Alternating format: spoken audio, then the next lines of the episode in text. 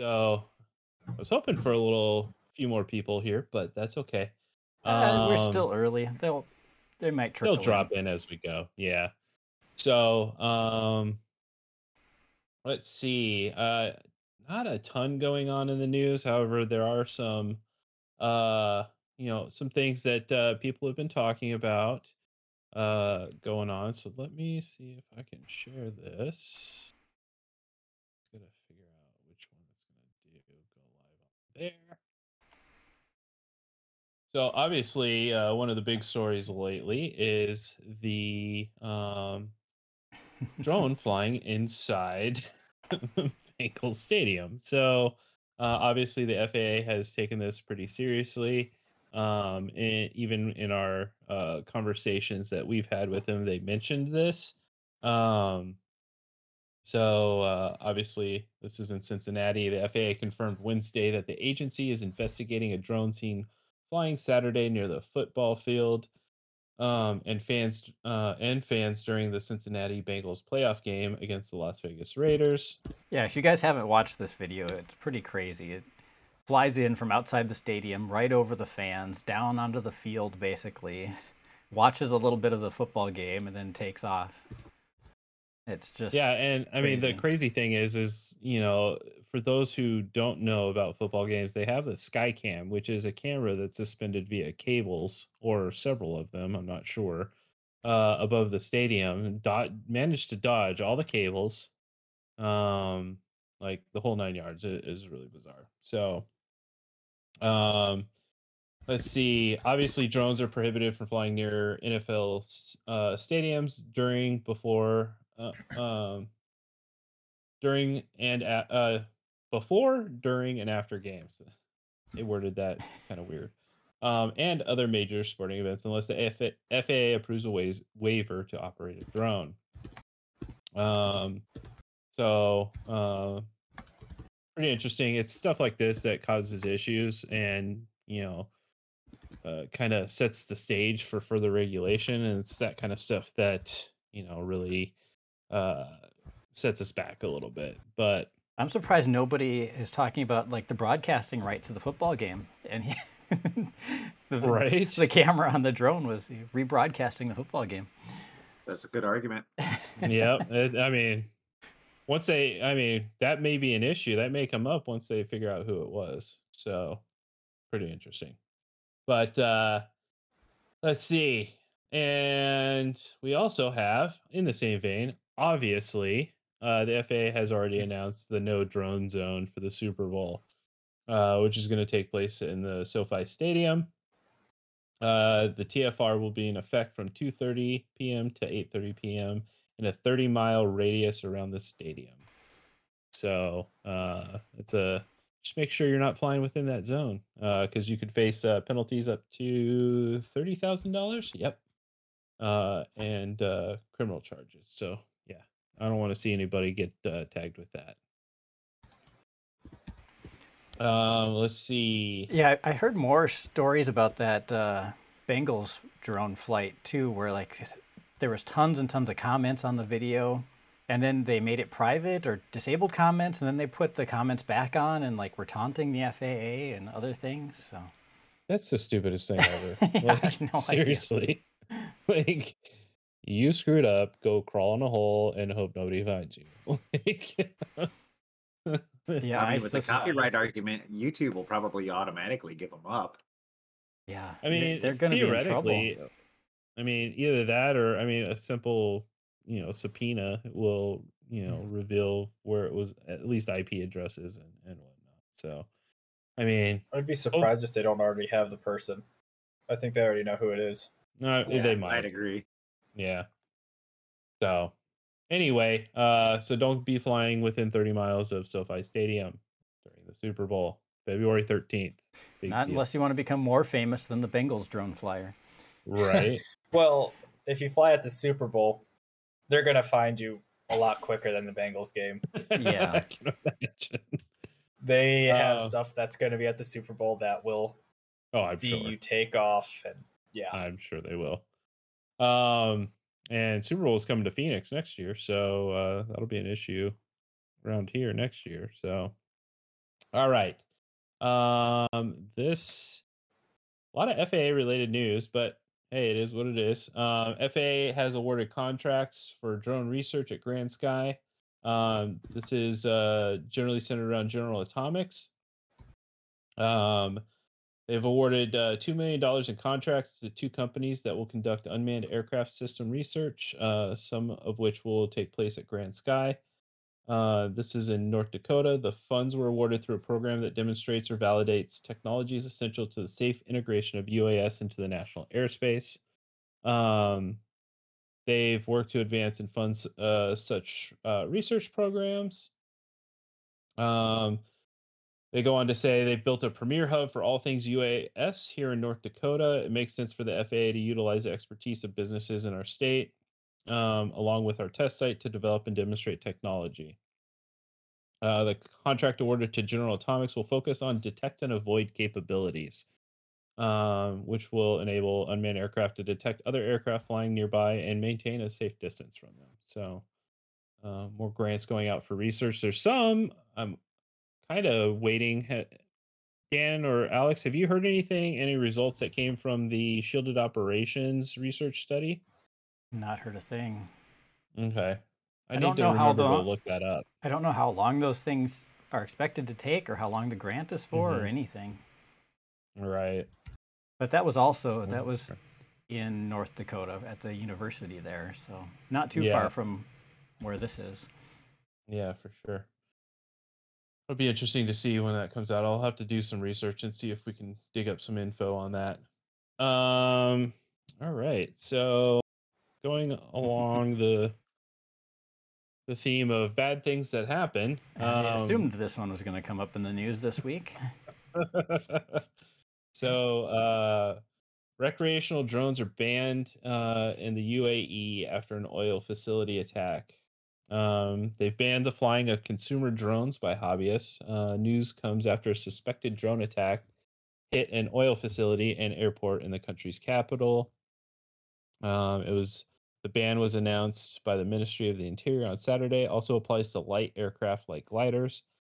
Um, they didn't mention the recent attacks in its statement, but reference misuse misuse spotted recently.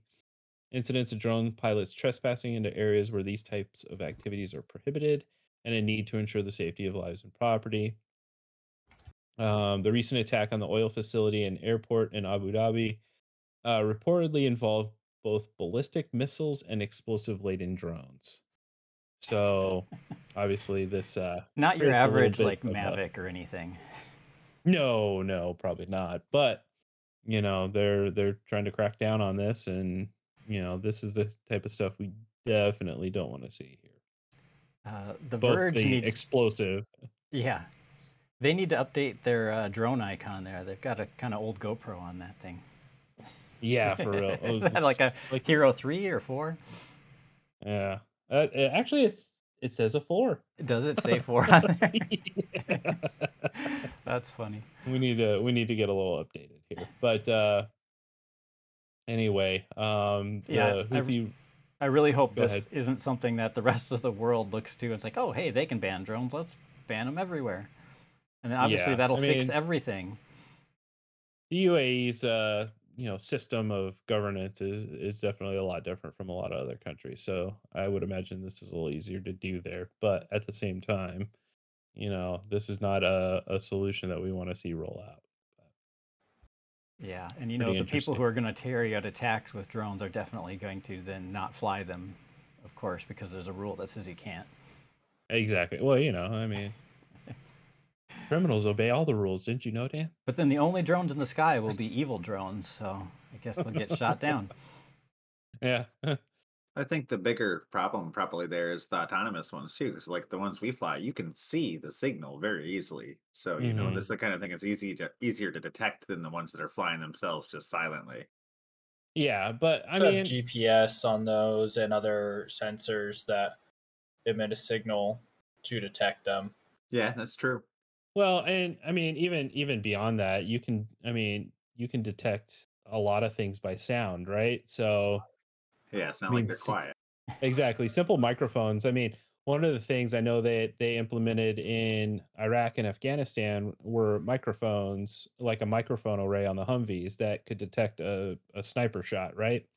So that kind of solution is easily detectable. I mean, can you you can implement that to detect a drone fairly easily.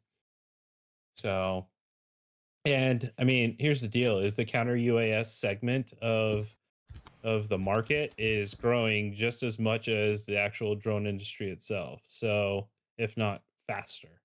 Um, Yeah, there's some pretty crazy demo videos on YouTube of people like all sorts of different systems to take drones out of the sky.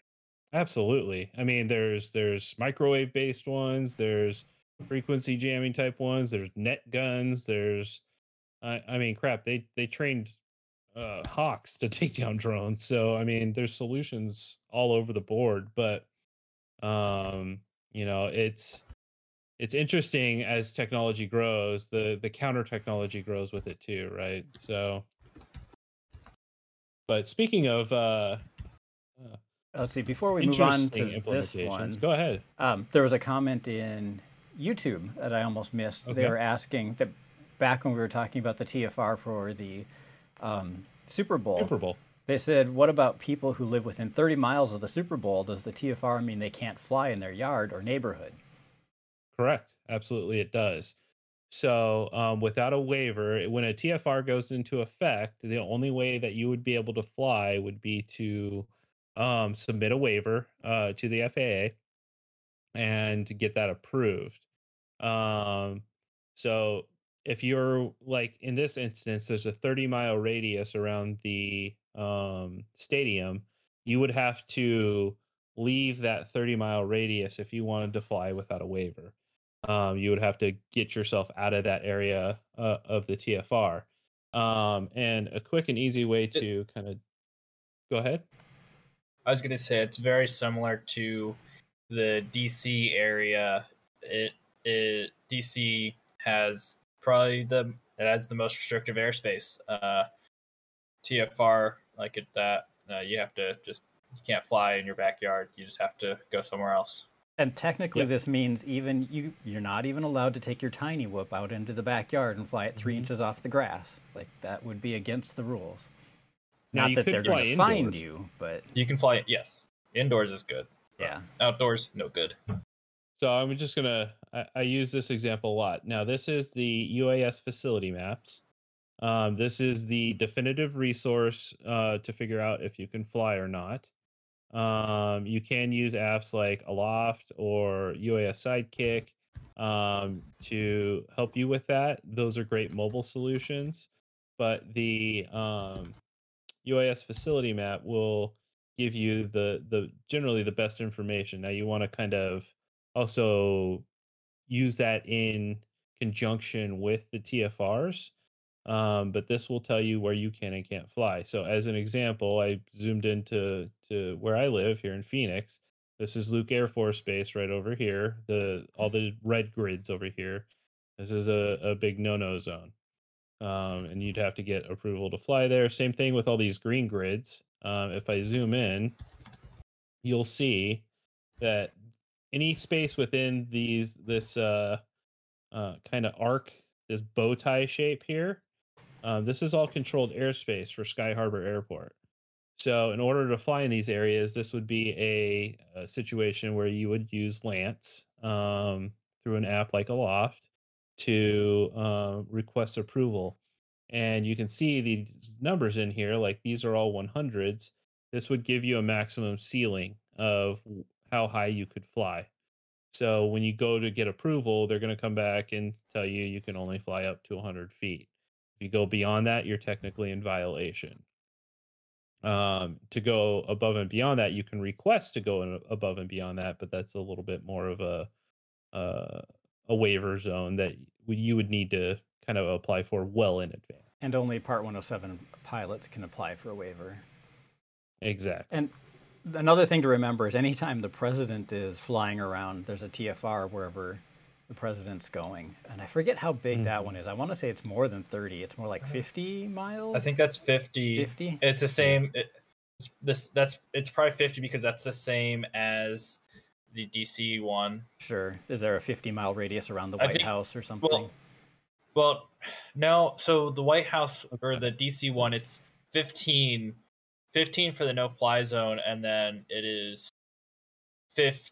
Then it's thirty for a little bit more. Then it's thirty for you have some restrictions. okay. So here we go. I've got DC pulled up here. Cool thing is, is you can actually take measurements. There's little tools at the top here. So it lets me do it here. Area distance. So you can roughly see how big those circles are.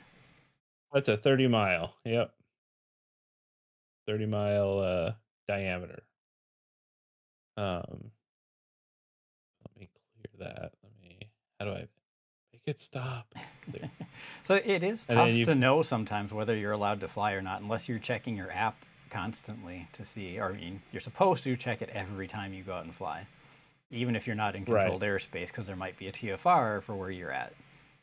And another 70 mile one around that. So So don't live With, in that uh, area like uh, Alex if you like to fly.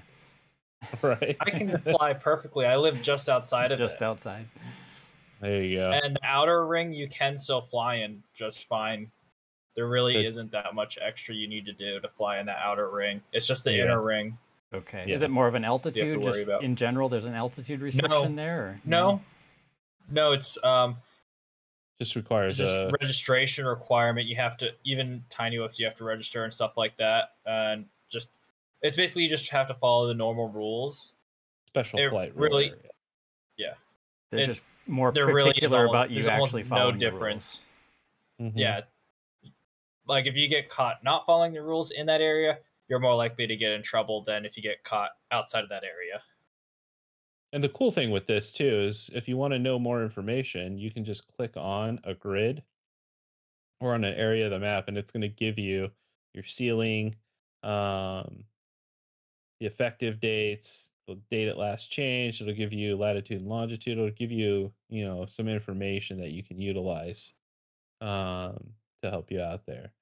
So generally populated areas, cities, uh, they, they can be a little challenging, you know, and I'll go back to um zoom out here. We'll go back to Phoenix as an example.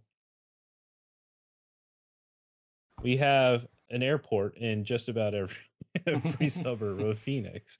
So you've got uh Goodyear Airport, Avondale Airport, Luke Air Force Base, you got Sky Harbor, which is the main, you got Mesa, uh Queen Creek, Gilbert, you know, it just goes on and on and on. So um and so you, you definitely, you know, either get your LAANC approvals or you work your way around in some of these places. So Well, at least none Um, of those are crazy restrictive, like except for the military No. side of things there. Yeah.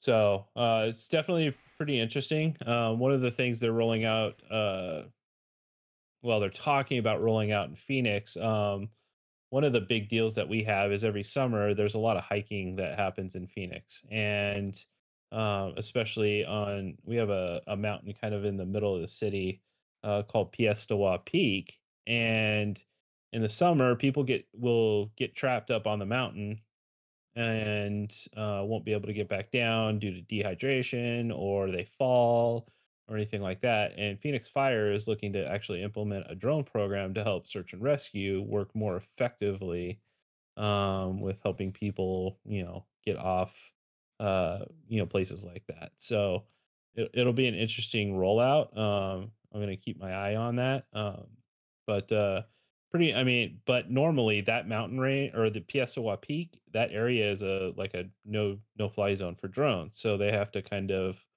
um get a essentially a waiver from the state um to be able to have you know universal uh coverage to be able to fly there as the phoenix fire department so pretty interesting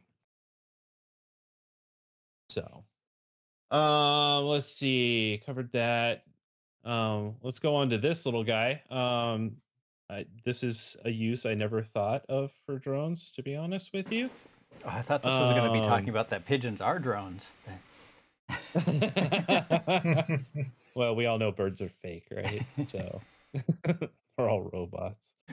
Um, so uh, one of the ways that they're utilizing drones is as a deterrent for nuisance birds like pigeons. Um, and they go on to they go through in the article here. Uh, this is from IE Spectrum. Uh, to talk about the damage that uh, pigeons do every year. Um, I can attest to this. Uh, I have a brand new truck that already has a mar on the paint, thanks to pigeons.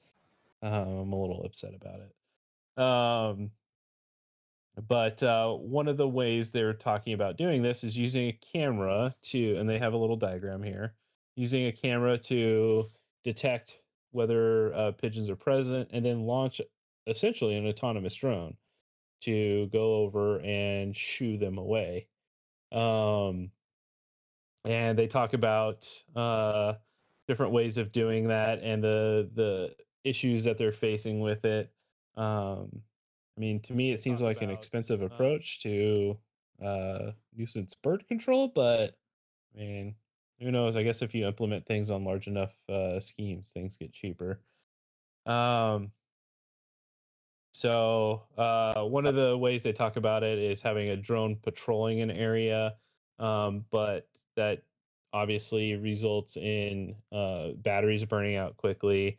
Um, roofs, you know, if you're talking about warehouses or large stores, let's say the roof of like a Walmart or a Target, those roofs are massive. So by the time the drone gets to one side, pigeons are already on the other side, that kind of thing. So um yeah, I mean, one of the things they, I mean, obviously they talk about is just having the the drone launch, and they talk about in here that sometimes it's enough to just have the drone launch, um, and it scares them away. Sometimes they just let it get close, and like within a few feet of the bird before they skedaddle. So every situation is different, um, but uh, pretty interesting.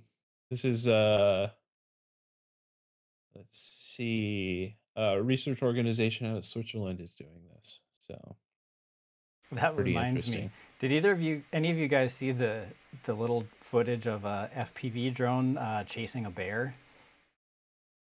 oh i saw that when i was looking up articles So I just briefly saw it flipping through Reddit or something. But yeah, imagine. So it's, it came from Russia, of course, and it's probably staged. Right. But imagine an FPV Right. drone flying over the treetops in the winter, and does like a, a flies down along the trees and comes into a, a like a hiking trail. Follows the hiking trail, and then mm. you see this guy running at you down the hiking trail, and it dodges the guy. And right behind the guy is a bear chasing the guy running down the trail. and the drone buzzes past the bear, and the bear like pauses and turns its head and looks at the drone briefly as it passes him, and then like continues on its way chasing the guy down the trail. And then the video ends. that's but funny oh jeez yeah, it's like all right, well, if your buddy's getting chased by a bear and you've got your FPV drone, go go, go distract the bear. go, go distract the bear right that's funny i remember one, good. one of the things i did when i first started flying drones i went camping and we couldn't get the fire started so it, this was years ago and i just saw a video of it today of somebody doing the same thing i think it was on instagram or something and uh, i just turned on my drone and held it and used it as a way to get more oxygen into the fire to get the fire started Are You're gonna say you sacrificed a battery. Or at Yeah, least pretty like much. touching yeah, the leads on the battery to make some sparks. it was Or- easier or like we, just stab the battery. we got the kindling started right so you just get the kindling started mm-hmm. and then you just pump oxygen with your your prop wash into the fire Yeah, it's better than getting getting lightheaded by blowing on it. Yeah, for real. All right, uh, I got two more, and uh, then we'll see what else is going on. So we've got Elizabeth City State University um, breaks ground for a new drone facility. Um, let's see. This is uh, open air outdoor UAS uh, facility is set to become the only one of its kind in North Carolina. The area will mimic real world flying, flying conditions as students train for future careers in a growing industry of UAS that is expected to create 170,000 jobs by 2025. Um, the MacKenzie Scott Foundation funded uh, for the 100 foot by 250 foot long by 50 foot high open air netted drone pavilion. And they used uh, 1.5 million of those funds for the UAS facility. Um, ES or ECSU uh, offers the only four-year aviation science degree in North Carolina, with its campus located amid, amid military facilities in Southeast Virginia. Um, the U.S. Coast Guard based in Elizabeth City and the Tidewater and Albemarle regions. Um, so cool that uh, another school is getting uh, some drone facilities. You got drone facilities at your school, Alex? I think we lost Alex. What? I said no, He's not zoned. really. Oh, no, Wow, no. we didn't hear a thing. Yeah, we sure Oh. didn't. I guess the mic didn't pick it up, but I said no, not really. Gotcha. All right. Um, last but not least, I have. Let me get past that. This comes from uh, ZDNet. Um, and it kind of echoes something we've been kind of proponents of for a long time, which would be, "Hey, drone industry, quit griping. It's time to work with the FAA." um, so commercial drone and and uh, again this article is going to be focused a lot on commercial drones but the same can be said for recreational operators at the same time um, the commercial drone industry is expected to grow at a compound annual uh, growth rate of 57% from 2021 to 2028 um, as a need for better data and analytics that only drones provide um, in order for drones to reach their full potential, drone developers must work with the FAA to manufacture devices that can sa- safely and successfully operate under Aviation Rulemaking Committee and FAA guidelines. Um, so this was a uh, the the vast majority of this um, uh, article is an interview with uh, Reese Mozer, um, who uh, uh, is the co-founder and CEO of American Robotics, um, and they are the first company approved by the FAA to operate automated drones without humans on site. Um, they were selected to participate um, on the FAA's unmanned uh, aircraft systems beyond visual line of sight aviation rulemaking committee. So this is the same BVLOS um, ARC committee that uh, we are participating on. Um, Dave and Dan are participating in that. Um, and uh, he kind of goes through and talks about uh, the FAA's mission, which is uh, is the safety of the national airspace system. Um, so, um, they, prior to American Robotics 2021 waiver and exemption, no company had demonstrated to the FAA safe operations without human visual observers on site. The reasons for this are numerous and complex, and both uh, and are both technological and cultural. Um, the short explanation is that humans have been a consistent presence during flight for the past hundred years, and ultimately the primary failsafe if anything goes wrong, which is accurate. Um, so, how do you hope the rulemaking will change through the BVLOS um, arc? Um, and he says, Our hope is that the recommendations from the BVLOS arc will encourage the FAA to more expeditiously authorize expanded BVLOS operations on a national scale, allowing industry to meet the meet the significant demand for automated drone-based inspection. Um, I'm kind of keeping some of the you know American robotics specific stuff out of it, but um, existing regulatory pathways such as waivers and exemptions typically lack the efficiency and speed desired by the industry and are often cost prohibitive for uh, many smaller companies to obtain. And that's one of the things we've talked about a lot over the last couple of years is the waiver process is low. Um, a lot of it is, you know, what 90 day lead time right now. It used to be even longer than that. Um, but 90 days to to plan something out is for a lot of smaller companies, uh, or even just individuals who want to fly recreationally as a 107, it's really long. And um to to you know have that amount of forethought sometimes isn't possible So, um, let's see. Da, da, da. Let's see. Type certification processes uh, were designed to ensure the safety of manned aircraft operations, and applying the existing processes to drones is generally not effective due to the many sizes, technology, and risk differences between drones and manned aircraft. And I would even go so far as to say that um, between different types of drones as well. Um, within the BVLOS ARC, the drone industry has proposed streamlined means of certifying drone technology and assessing the real world risks that BVLOS operations of drones pose.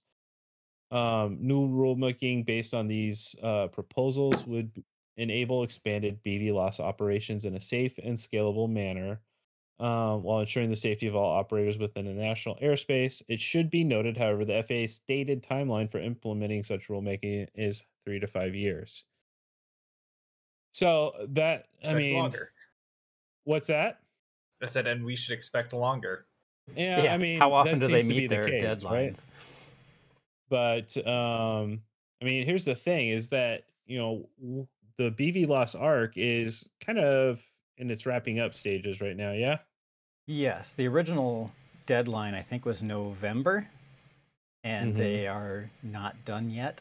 There are, they're at the final argument phase where they're sort of saying, okay, if you don't agree that this is what we should say, prepare your own statements and add them as the, you know your dissenting opinion kind of thing. Right. And they go through those one by one, and and you know either validate or move on. But Yeah, and that kind of stuff I Um, believe is sort of happening this week. So hopefully Okay. the the ARC will make its recommendation to the FAA fairly soon. But think about that. uh, You know, we're this is in progress right now. It's in its you know on its uh, tail end, and then rulemaking based on the recommendations that come out of that. Look, I mean, could be another three or five years, or you know, longer. You know, so Yeah, and if I they're mean, asking anything controversial or you know really thinking ahead, then yeah, that, it's going to take the FAA a long time to make progress on that.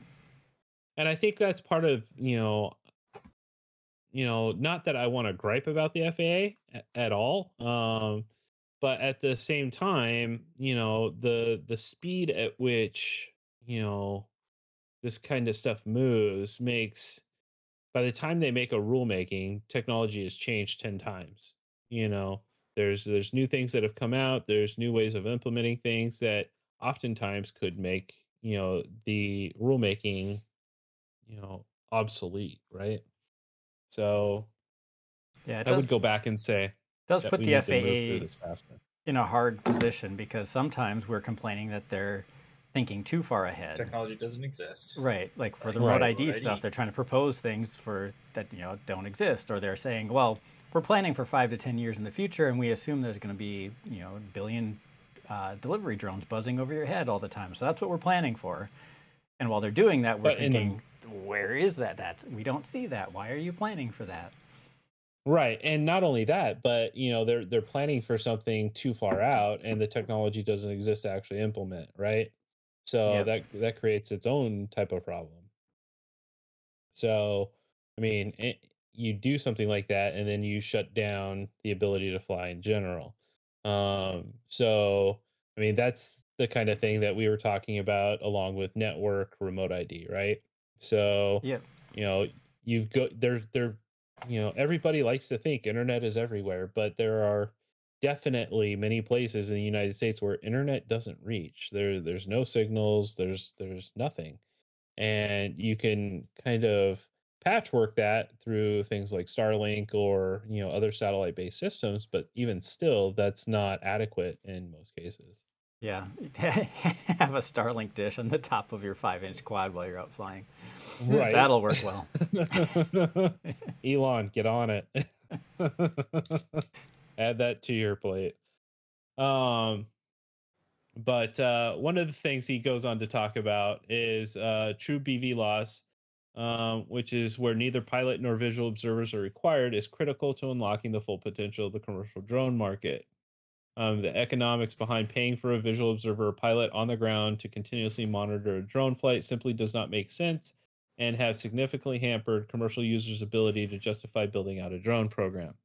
Um, and I would say a lot of times that creates a struggle for recreational as well. Um, there are times where you just don't have somebody who's willing to go stand in a park with you, right? Or necessarily know- need somebody. Exactly. So, you know, and again, we'll go back to, you know, Alex is uh working on that right now. So, um to to work out a path to get some waivers so that we can fly without visual observers. Um so let's see. Um, obviously, and then they go on to talk about different types of inspection um, that drones are utilized for. So, oil and gas, stockpiles and mining, rail, agriculture. Um, I'm not going to go through all of this, but um, definitely interesting that uh, people, at least this one gentleman, is is taking the same idea of approach that we are. Is sometimes it's good to work with and and not against, but you know, different methods yield you know results so you know everybody has their own path and you know feel free but While the Um, FPVFC is more or less working with the FAA, people like Race Mhm. Day Quads is fighting a legal battle instead. And yeah and they're can you both give an update on when we expect to to see anything from that? uh i think we're still looking March to early summer. yeah so let's Yes, see Norman, that's correct. The plans are still to request a waiver for FPV without a visual observer. Pretty Yep. sure they can't hear you though. oh we should No. You 'Cause want to take care of that They're Alex? not Yep. joining our our audio chat. yeah so that's definitely something uh we're working on um to kind of forge a path for that so Unless they're watching again- YouTube stream, I guess. yeah But then it's going to be a delay.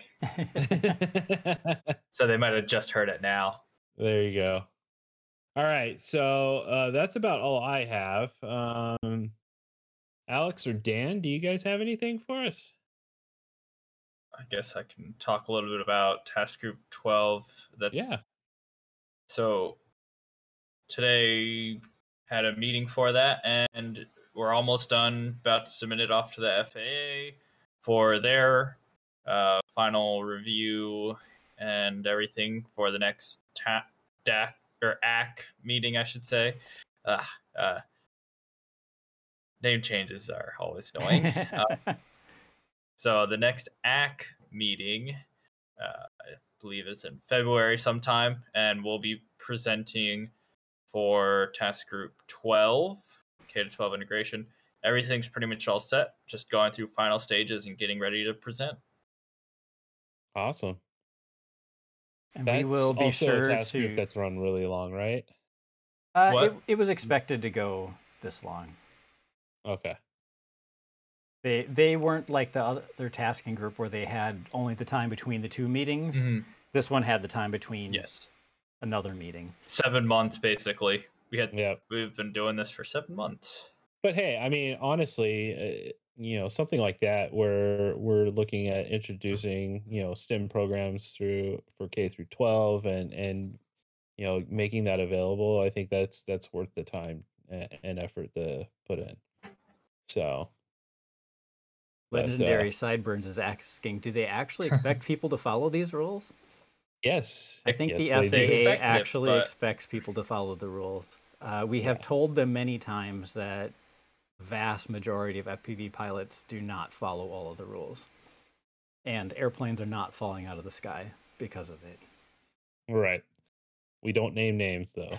I mean, uh, but They can see uh, for I mean, we're themselves. honest about it. Yeah, I mean, and we're honest about it, and I think they know that. They, I mean, it's not we're not giving them information that they didn't already know, but at the same time, you know, you have to understand that their mission is, you know, primarily the safety of the airspace and and the people below it, and so, you know, the rules are written to make that as easy for them to maintain as possible. And also keep in mind that generally, and I, I say generally with large air quotes on it, the FAA is a educational organization. So um they you know they're not out trying to demonize everybody or you know get you to pay fines or anything like that they are out to educate and um now in certain cases like bro bro driving a or flying a drone into the middle of the Bengals stadium Hmm. that's a little bit different right? So you know uh, there there's there's edge cases like that where obviously there there's some possible fines but who knows how that And then- turns out right? They may just The say thing with don't do it then again. if, then the thing with the incident of the uh, Bengals fly-in, they also noticed how the community also goes and says that we disavow that kind of activity and we disapprove of it, and they realize that that is not us, that is an outlier and not the Mhm. general community. So the FAA does know that. Yeah, they they're happy to see the Keep that. community self-policing and make Mhm. trying to make thi- things safer that way.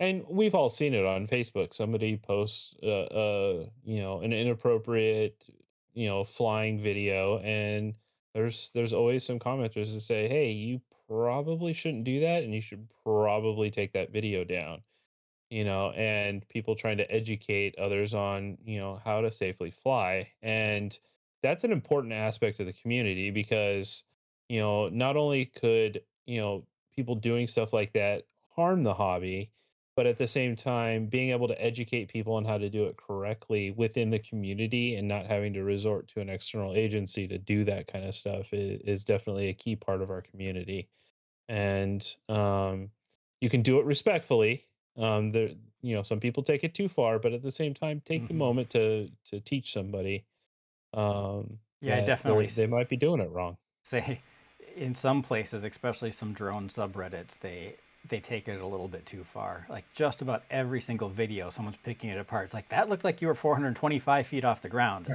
Did you have a Oh, waiver for that? You're flying. You know, the sunset was 20 minutes ago. Are you supposed to be flying?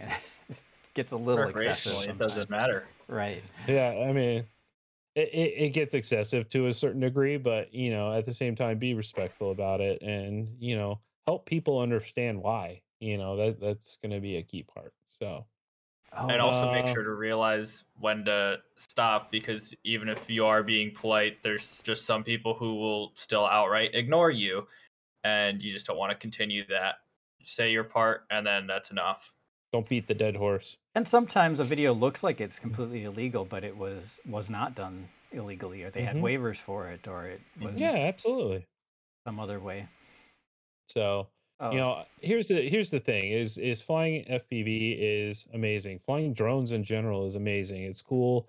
It's fun. Um it's educational. It it it's artistic. So you know uh, it's not my place to tell you you should or shouldn't you know uh be flying but just do so safely you know? Uh, speaking of all those fun, artistic, exciting stuff, did you watch uh, Johnny FPV's latest trailer? Was that for the Super Bowl or a playoff trailer? I forget. uh i, I think it was the pro bowl Pro Bowl. it's i think one of the i don't know what it is but i know it's a football game yeah, it's i don't pay attention to football I think that's where they they pick all of their favorite players to go play a game against each other. Mhm. uh yeah i just don't watch i don't watch football so i don't know I used to. Uh, stay out of a that. long time ago. Hold on i'm gonna You're gonna bring that it one up up? here yep It- give me it- one second It just looks It's a good like it's totally fake. Like the whole thing was Mhm. CGI, but it's really a combination of camera Both. shots and Johnny FPV and some CGI mixing between the scenes and just super cool. i had to Alright, watch, let's see, watch it watch twice that. when i first saw it oh hold on i haven't my internet hasn't caught up with that yeah, I just see the two little boxes spinning in circles. Let me try something else here. There we go. That's it. I just wonder how many people who will see this commercial and just think this is just Fake. totally fake. Like there's no nothing real about it. yeah All right, let's see what we got here because I haven't seen this yet. Oh,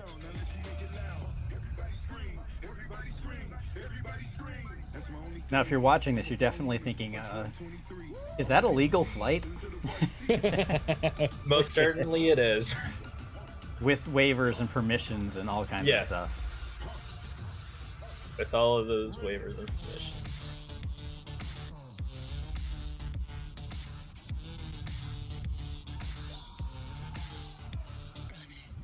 Like he probably this was done on a Cinelifter, probably right?